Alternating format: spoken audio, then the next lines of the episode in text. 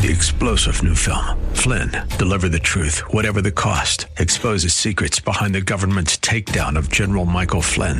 Flynn knew what the intel world had been up to. He ordered the first audit of the use of contractors. This set off alarm bells. He told the truth. He was the most dangerous person for Donald Trump to hire. They had to get rid of Flynn.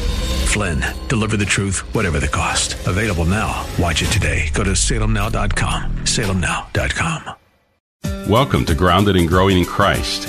I'm Dan Rhoda, a pastor of Orland Park Christian Reformed Church, and today we are going to open the Bible together to hear from God's Word. To hear all of the messages in this series, please visit groundedandgrowingradio.com. There you can learn more about this audio ministry, and we'd love if you'd consider providing financial support by making a gift of any amount. If you're not part of the local church, Orland Park Christian Reformed Church welcomes you to worship with us this Sunday as we gather to worship and hear the Word of God proclaimed. You can learn more about our church at groundedandgrowingradio.com. We're going to be taking a look at two different sections of Scripture this morning as we talk about showing hospitality to others. There are going to be two sections of what it is that we're talking about. The first one is going to be from 3 John. The second one is going to be from Hebrews chapter 13. Today we're going to be taking a look at hospitality again. We're going to be seeing the ways that Scripture talks about specific ways, specific ways that we can show hospitality. And so let's take a look at our two passages. The first one, 3 John, I'm going to read verses 1 through 10 of 3 John. Now, 3 John only has one chapter. The elder to the beloved Gaius, whom I love in truth. Beloved, I pray that all may go well with you, and that you may be in good health as it goes well with your soul. For I rejoice greatly when the brothers came and testified to your truth, as indeed you are walking in the truth. I have no greater joy than to hear that my children are walking in the truth. Beloved, it's a faithful thing that you do in all your efforts for those brothers, strangers as they are, who testified to your love before the church. You will do well to send them on their journey in a manner worthy of God for they have gone out for the sake of the name, accepting nothing from the Gentiles. Therefore, we ought to support people like these, that we may be fellow workers for the truth. I've written something to the church, but Diotrephes, who likes to put himself first, does not acknowledge our authority. So if I come, I will bring up what he's doing, talking wicked nonsense against us. And not content with that, he refuses to welcome the brothers and also stops those who want to and puts them out of the church. This is the first section of Scripture we're going to be taking a look at. The second section of Scripture is Hebrews chapter 13, verses 1 through 3. Let me read this section of Scripture for us as well. Let brotherly love continue. Do not neglect to show hospitality to strangers, for thereby some have entertained angels unawares. Remember those who are in prison, as though in prison with them and those who are mistreated, since you are also in the body. The scriptures talk a great deal about hospitality from the book of Genesis to the very end, the book of Revelation. And so there was a lot for us to choose from. I wanted to try to drill down into two different sections of Scripture to talk about two specific ways that we as Christians and that we as a congregation can show hospitality to other people. And here in Scripture, we see these two sections, 3 John and Hebrews 13. And so I, I want to pick up on what it is that each one of these passages says. Uh, the book of 3 John tells us about showing hospitality through joining with and supporting those engaged in mission and missionary work. And Hebrews 13 tells us about how we can show hospitality through opening our homes to those that we don't yet know. These are the two major ways that these sections of Scripture tell us about hospitality, and that's what we're going to be talking about. And so, first, from 3 John, showing hospitality specifically to those who are engaged in gospel ministry work, who are serving and functioning as missionaries. Let's take a look at the text. Do you notice the way that John speaks about hospitality? He talks about this person in the church, Diotrephes. He likes to put himself first. He doesn't acknowledge the authority of the Apostle Paul, who had received a commission from God to preach the gospel.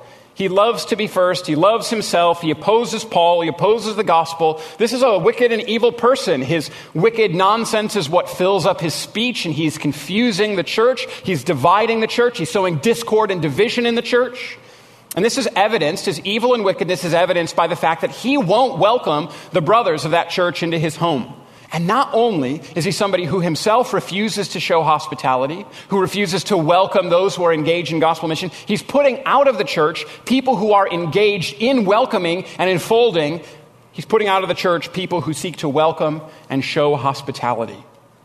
He's refusing to himself show hospitality and welcome. He's driving out and driving away people who are showing hospitality and welcome. And this is a problem and it's described in 3 John as evil. One of the workings of evil is a refusal to show hospitality, a refusal to welcome brothers and sisters that come into our midst. conversely, on the other hand, those who are faithful within this church are those who are welcoming and supporting of the brothers and the sisters. Those who are welcoming of those who have been called to go out and spread the, spread the news of the Lord Jesus Christ specifically those who are called to serve the name of Jesus and to tell other people about Jesus who don't yet know about him. This congregation, the ones that are praised by the Apostle Paul under the inspiration of the Holy Spirit, are those that have decided that they will show love to those who are taking the gospel out to those who don't yet know the Lord Jesus. This is something that is praiseworthy. This is something that is good. Something that leads to Paul, under the inspiration of the Holy Spirit, rejoicing and specific members of this congregation who show welcome and hospitality specifically for those who go out for the name of Jesus. So, how, therefore, should we, living in 2020 in Orland Park, how should we seek to support, or how should we seek to show hospitality? Well, by showing hospitality towards those who labor for the gospel.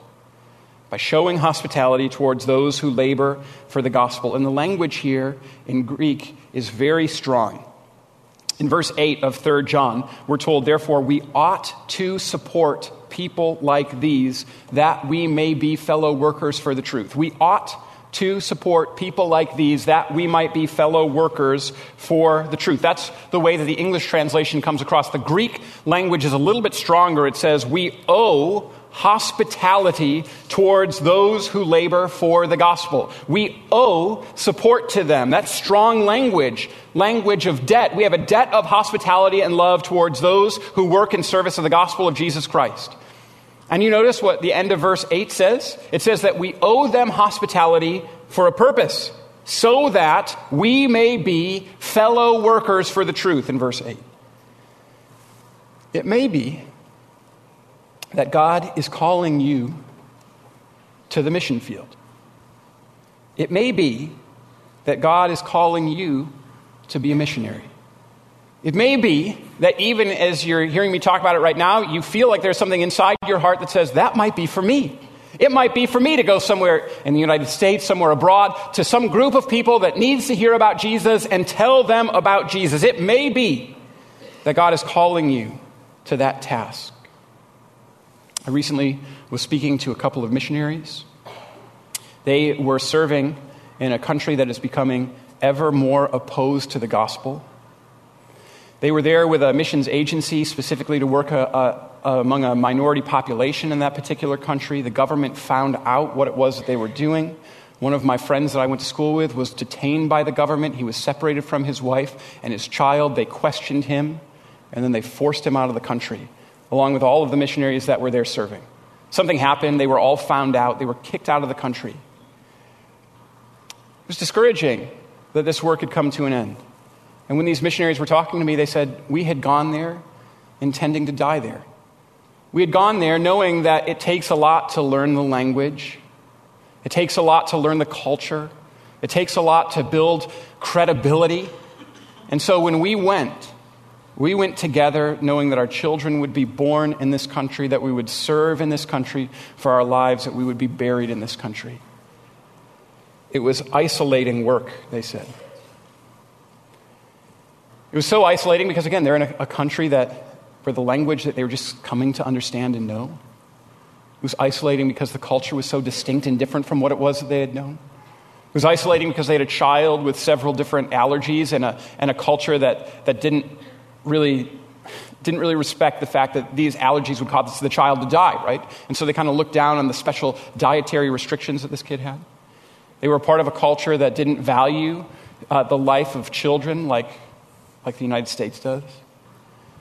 And because it was so isolating, they talked about how important it was whenever they would receive a, a letter or a word of encouragement, whenever they'd come back and people would ask to just take them for a cup of coffee or have them to their house or go out to dinner with them. These were the sorts of things that were used by God to continue to encourage them in their mission work. Is God calling you to that? To go to a place where the government does not officially recognize Christianity or allow evangelization to a foreign land away from family and familiarity? It may be. I pray that He raises up people from this congregation to be missionaries just as He has raised up people from this congregation to be missionaries across the globe. But we can all be missionaries, according to this text in 3 John. When we show hospitality have, to those who have gone out for the sake of the name of Jesus, we work together with them for the truth.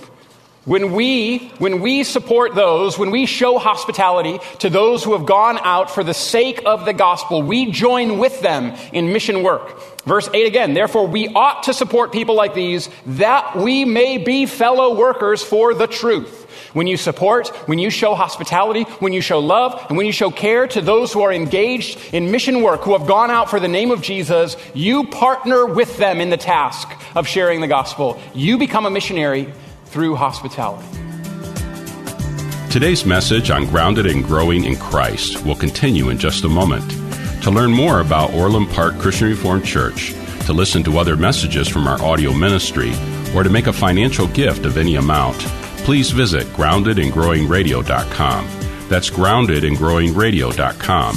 This audio ministry is made possible by gifts from listeners like yourself, and we greatly appreciate all those of you who continue to make it possible to share this work with listeners across Chicagoland. Now let's return to today's message. I'm thankful for the fact that this is a church that values missionaries. I'm thankful that this is a part of the heartbeat of Orland Park CRC to want to support missionaries, to want to partner with them, to want to join with them. I'm so thankful for the large number of missionaries we support. It's wonderful. I love it. And I pray that that number of missionaries that we support continues to increase. It must. It must come out of our commitment to hospitality to those who go out for the sake of the name. Let me give one aspirational example. When I was at Calvin Seminary, I spent a year there after my time at Westminster Seminary, and I joined the church planting club as a seminarian at Calvin Seminary. I admit that my motives were not initially pure. It was the one club that served dinner before every meeting. And as a seminary student, alone on my own, I loved the clubs that served dinner before the meetings.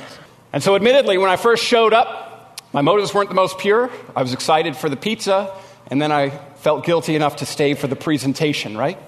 The pizza hooked me, but then I stayed because of what I experienced from the missionaries who would come and the church planters who would come and share about the work that God was accomplishing in them and through them.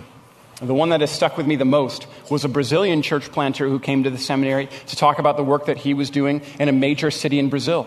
What I did not know is that God has been moving powerfully by His Spirit throughout Brazil, and there has been an amazing advance of the gospel there and an astounding growth of the church in Brazil. The church planter who was meeting with us this particular evening at Calvin Seminary in the year 2012 was one who in 1990 had been commissioned to plant a church in a major city in Brazil. So between the years of 1990 and, and 2012, he had been serving faithfully. This is not a terribly long period of time, but in this stretch of time, this church had planted 21 different congregations. They had been planted, and then within the 22 years of serving, they had planted 21 congregations. Now, we said not all of them had taken, two of them had, two of them had failed, not all of them had been even directly planted by this particular congregation. It was the case that some of the early churches that they had planted were now themselves in the task of planting churches, and so 21 churches, 19 that were still existing at this particular time, made up of daughter and granddaughter congregations of this one congregation that had been planted in a major city in Brazil. I loved hearing him talk about the gospel and how it was changing hearts and minds and lives in Brazil. I loved how he was confused by some of the questions that us American students were asking. One asked, Hey, so for this to be effective, you probably have a great mission statement, right? And he looked confused and he said, You Americans get so caught up in mission statements. We tell people about Jesus, they believe in Jesus. I liked that. That is a mission statement, by the way, but it's, uh, you know, it's, it's very simple. It's great. And somebody asked, Well, how was it that you came to plant your church in this city in Brazil. And he talked about how he was a Brazilian native who had come to trust in Jesus, and that there was a Presbyterian church in Florida, a PCA congregation in Florida that was devoted to planting churches all across the globe. They recognized that they were confined to a particular location, but that they had resources enough to seek to support church planting initiatives all across the globe. And so they had a whole center for church planting. And this congregation showed hospitality to this Brazilian. They welcomed him in, and then they said, We would like to support the church planting efforts that you engage in in Brazil. We don't know Brazil, we don't know the language, we don't know the culture. You do, but you don't have the resources that, that we do as a congregation in the United States. And so they funded the planting of this particular congregation, and it flourished in astounding and beautiful ways. And the beginning of it was hospitality. And a member of that congregation was there with the church planter from Brazil. And he talked about how grateful he was that an American church stepped up and said, Hey, we want to show hospitality to you. We want to show it by welcoming you and by supporting you. And because of that hospitality, the church of Jesus Christ was expanding and growing. One of the things that I would love, I'd really love if you would do along with me, is if you'd pray with me about this. You know, we're a church, we heard this morning, we've been richly blessed.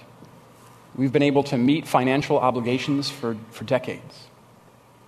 And one of the things that I wonder, and I think it's worth us praying about, is this Is God calling us to that same sort of work? To support missionaries and church planters in places where we might not know the language or culture, but we might have the resources to be able to plant or start a church. Would you pray with me about that? That's the first type of hospitality that is talked about here in, in, that I want to talk about from Scripture from 3 John here, verses 1 to 10. The second is from Hebrews 13. I read this at the beginning of the time together, so let me just read it again. It's a brief section of Scripture. Hebrews 13, 1 to 3.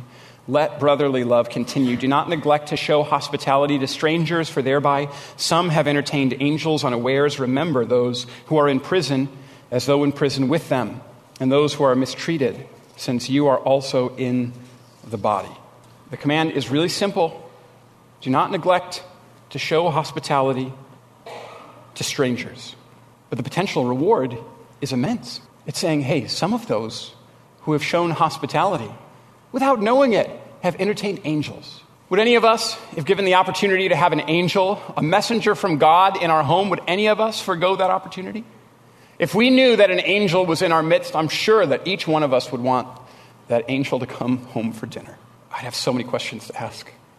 And what this passage says is hey, it's been the case that, that unawares people have entertained angels simply through the act of hospitality. Now, it's almost certain that this is referring to the three visitors who appeared near Abram and Sarai's tent, the three that announced that Abram and Sarah, Abraham and Sarah would be having a son in their old age. Abraham and Sarah made a meal and sat with them. It wasn't grabbing some deli meat, it was slaughtering an animal and preparing it. It likely took many, many hours where these strangers were with them. And it turns out that these three were angels. And all of this speaks to us of the responsibility and the privilege and the gift of making use of our homes, of practicing hospitality by inviting people into our homes. And that it's even been the case that those who are given to this entertain angels. That's, that's amazing and beautiful. And so the call is simple show, practice hospitality by having people into your homes, into our homes. I think that Jen Wilkin offers some really helpful reflections on hospitality and about the fact that it involves opening your home, but it's different from just entertaining. I've got a long quote from Jen Wilkin that I'd like to read because I think that she really gets at the importance of hospitality and about how this is not simply entertaining. Here's what she says Entertaining involves setting the perfect tablescape after an exhaustive search on Pinterest. It chooses a menu that will impress, and then it frets its way through each stage of preparation. It requires every throw pillow to be in place, every cobweb to be eradicated, every child to be neat and orderly. Let me just say that's an impossible task if you're hoping to entertain. It plans extra time to don the perfect outfit before the first guest touches the doorbell on the seasonally decorated doorstep. And should any element of the plan fall short, entertaining perceives the entire evening to have been tainted. Entertaining focuses attention on self. How's hospitality different? Well, hospitality involves setting a table that makes everyone feel comfortable. It chooses a menu that allows FaceTime with guests instead of being chained to a stovetop. It picks up the house to make things pleasant, but it doesn't feel the need to conceal evidences of everyday life. It sometimes sits down to dinner with flour in its hair. It allows the gathering to be shaped by the quality of the conversations rather than the cuisine. Hospitality shows interest in the thoughts, feelings, pursuits, and preferences of its guests. It's good at asking questions and listening intently to answers. Hospitality focuses attention on others. Entertaining is always thinking about the next course. Hospitality burns the rolls because it was listening to a story. Entertaining obsesses over what went wrong. Hospitality savors what was shared. Entertaining, exhausted, says, it was nothing, really. Hospitality thinks, it was nothing, really. Entertaining seeks to impress, hospitality seeks to bless. But the two practices can look so similar. Two people can, be, can set the same beautiful tablescape and serve the same gourmet meal, one with a motive to impress, the other with a motive to bless. How can we know the difference? Only the second would invite the poor, or the crippled, or the lame, or the blind to pull up a chair and sip from the stemware. Our motives are revealed not just in how we set our tables, but in who we invite to join us at the feast. Entertaining invites all those who it will enjoy. Hospitality takes all comers. Hospitality involves opening up one's home with the focus and with the emphasis being on the other person, not on the self. It's distinct, it's different from entertaining. And I just want to admit to you all today that it's difficult. This is difficult. There's a stand up comedian who kind of illustrates the difference. He, he, talks, he has a bit called Doorbell. He talks about how 20 years ago, when the doorbell rang, he said all the children would run to the door because company had arrived. He said your mom would keep an Entenmann's coffee cake that was just for that time when company would show up. He said no matter who it was, you didn't look at who it was, you just opened the door, and he said, and your dad would be like, oh, oh, look, look who's here. If the phone rang, he said, Your dad would say, Don't answer it. We have company. He says, Today, if the doorbell rings, you shut off all the lights and you army crawl around to make sure that nobody knows that you're in the house. I don't know if you feel that, but it's, it's difficult. It's challenging to have people in the home. It may be that you would rather turn off the lights and army crawl around so it doesn't feel like anybody's home, so that you don't need to open the door and be confronted by other people. But the reality is that hospitality has always been hard, it's always been difficult. Which is why 1 Peter 4, verse 9 is an astounding section of Scripture. Let me read it to you. Offer hospitality, it says, offer hospitality to one another without grumbling. Because it means that the Holy Spirit of God, inspiring the book of 1 Peter, knows that when we receive this command, hey, open up your home, show hospitality to others, welcome people, pursue the love of others, the Holy Spirit knows that our response is going to be like, that's always, that's always been the case. In the time of the early church, this command to hospitality motivated some grumbling. Because Peter, under the inspiration of the Holy Spirit, had to be like, all right, offer hospitality and don't grumble about it, guys, all right? Offer hospitality without grumbling. And so hospitality is hard. You know that Jesus has shown hospi- hospitable love to us, right? And you feel, well, I don't know, I don't know. Well, it means that you're just like the people that the Bible was writing to. The Bible was written to, right? Our tendency is to grumble about it, and yet the call is, regardless of how we feel, pursue others with a genuine familial love. Real hospitality is life changing. I'm going to tell you a story I told you three years ago. A beautiful way that I saw this is I was 18 years old. I was a new student at Wheaton College. I went to Wheaton Christian Reformed Church my first Sunday that I was there. The service was, was a great service, but I mean, not particularly remarkable. It's, I, I don't recall or remember the service. I don't know if I would have been back if not for the fact that after the service, there was one woman in the congregation and she said, you, I've never seen you before. And I was like, Yeah, I'm a student. She's like, All right, uh, my husband is outside. Get in the car. You're coming for dinner. This was astounding. And so I, she was the sort of person that you didn't say no to. I learned then and for the years that would follow. And so I went into the family car. I, I, rode to her home down the street, and we came into the house, and I found out that I was not the only person who had been commanded to come to this house on this particular Sunday. There were other people looking just as surprised as I who were inside the house by the time I'd arrived. Apparently, every new student she had reached out to and said, no, You, my house. And so we all kind of looked around they were extremely welcoming. They're like, here, sit around our table. And we said, uh, you know, we had a prayer before the service and a little devotional before the service. And after the prayer, uh, Mary Seitzma, she just said, FHB.